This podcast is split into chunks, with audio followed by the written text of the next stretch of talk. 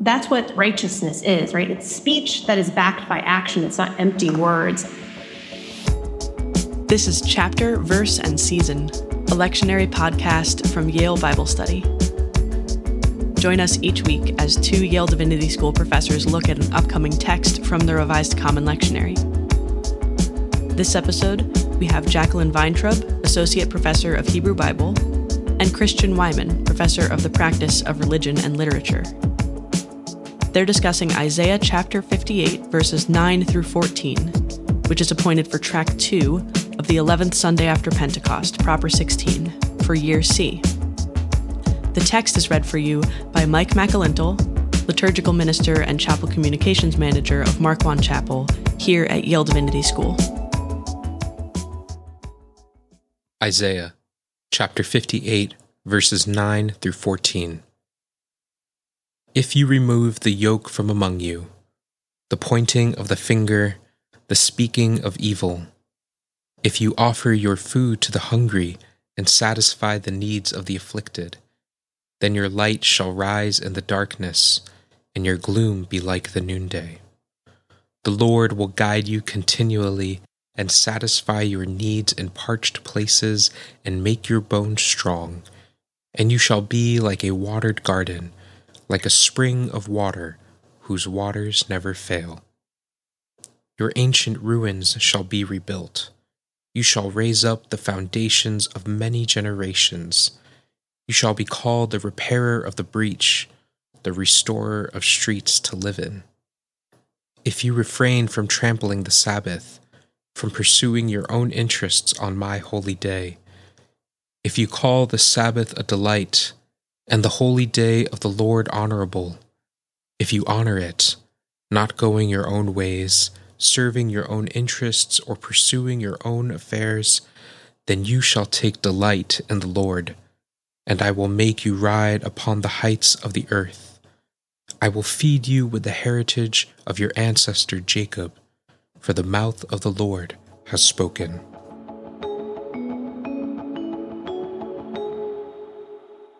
So this poem is really interesting. It's about the self-righteousness, uh, if I read it correctly, of a certain kind of religiosity. It makes me think of Margaret Atwood saying, "Be careful about be, be careful about praying for justice because you might actually get it." Um, and I think that that's sort of what this what uh, the prophet is saying here.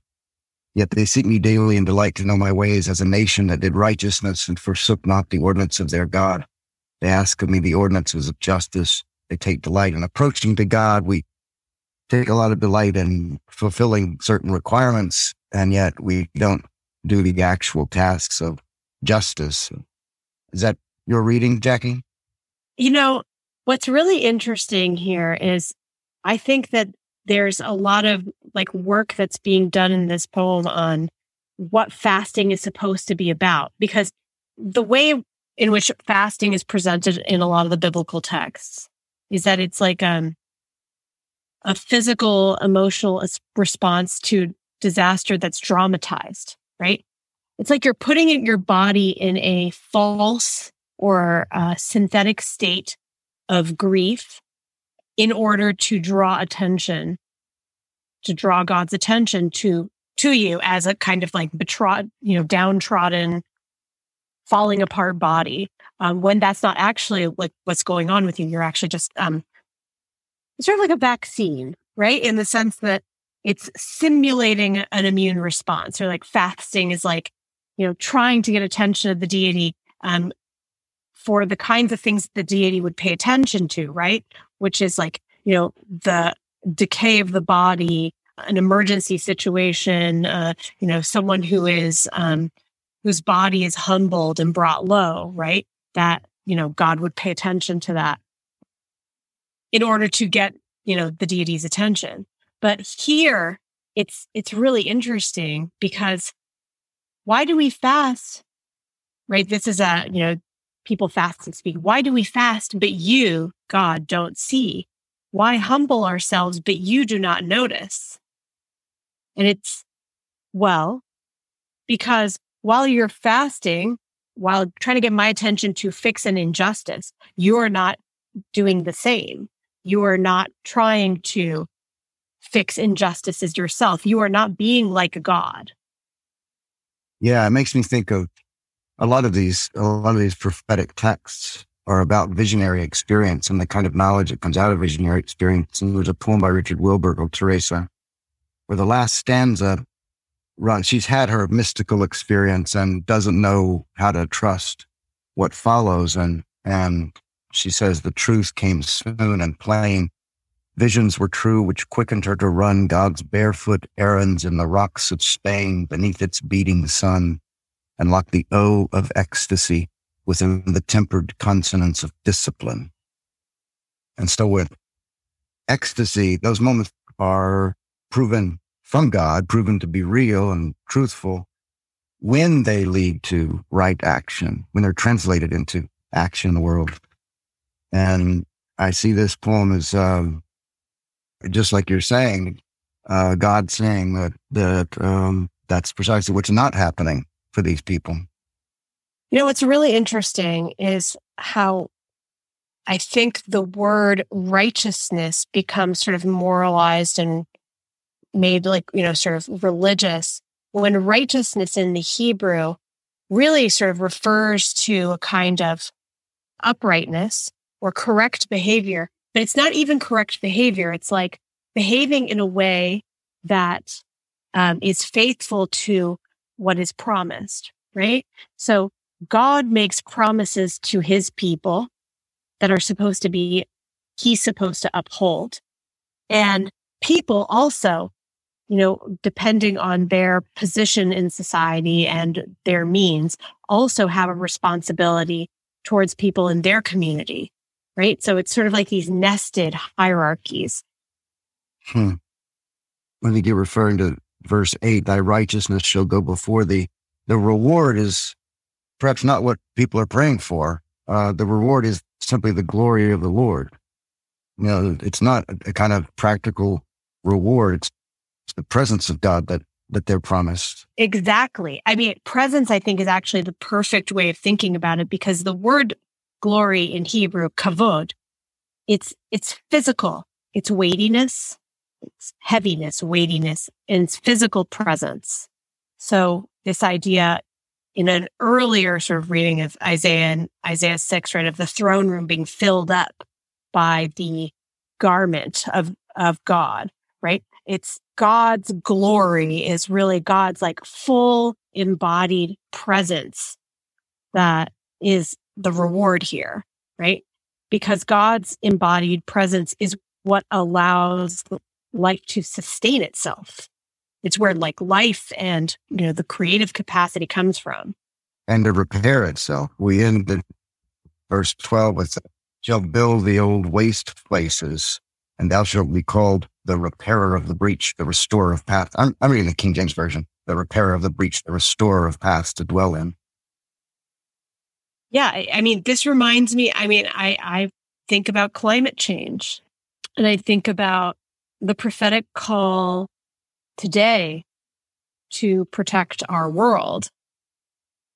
Ancient ruins shall be rebuilt. In the ancient world, many ancient cities were rebuilt after having been destroyed. Babylon was plundered by the Assyrians at least three times.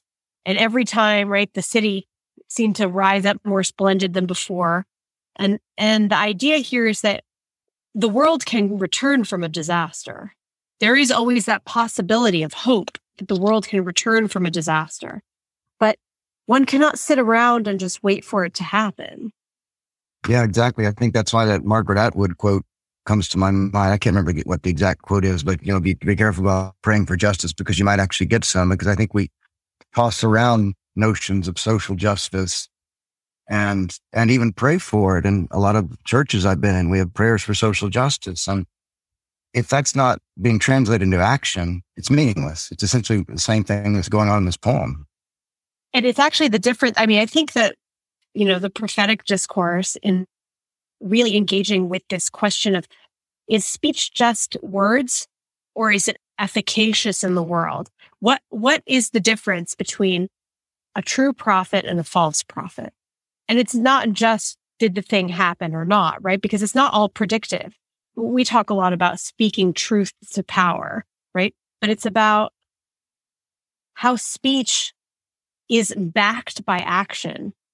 That's what, that's what straightforwardness or righteousness is, right? It's speech that is backed by action. It's not empty words that are just performed for some sort of personal gain or whatever. Yeah. I wonder what you think of. I mean, this poem presupposes God's justice, the, the, passage from Isaiah. And, um, of course, that's a real question that a lot of people have is what does God's justice mean? And there's a, there's a poem by Anne Carson called God's Justice. I'll read it to you. In the beginning, there were days set aside for various tasks.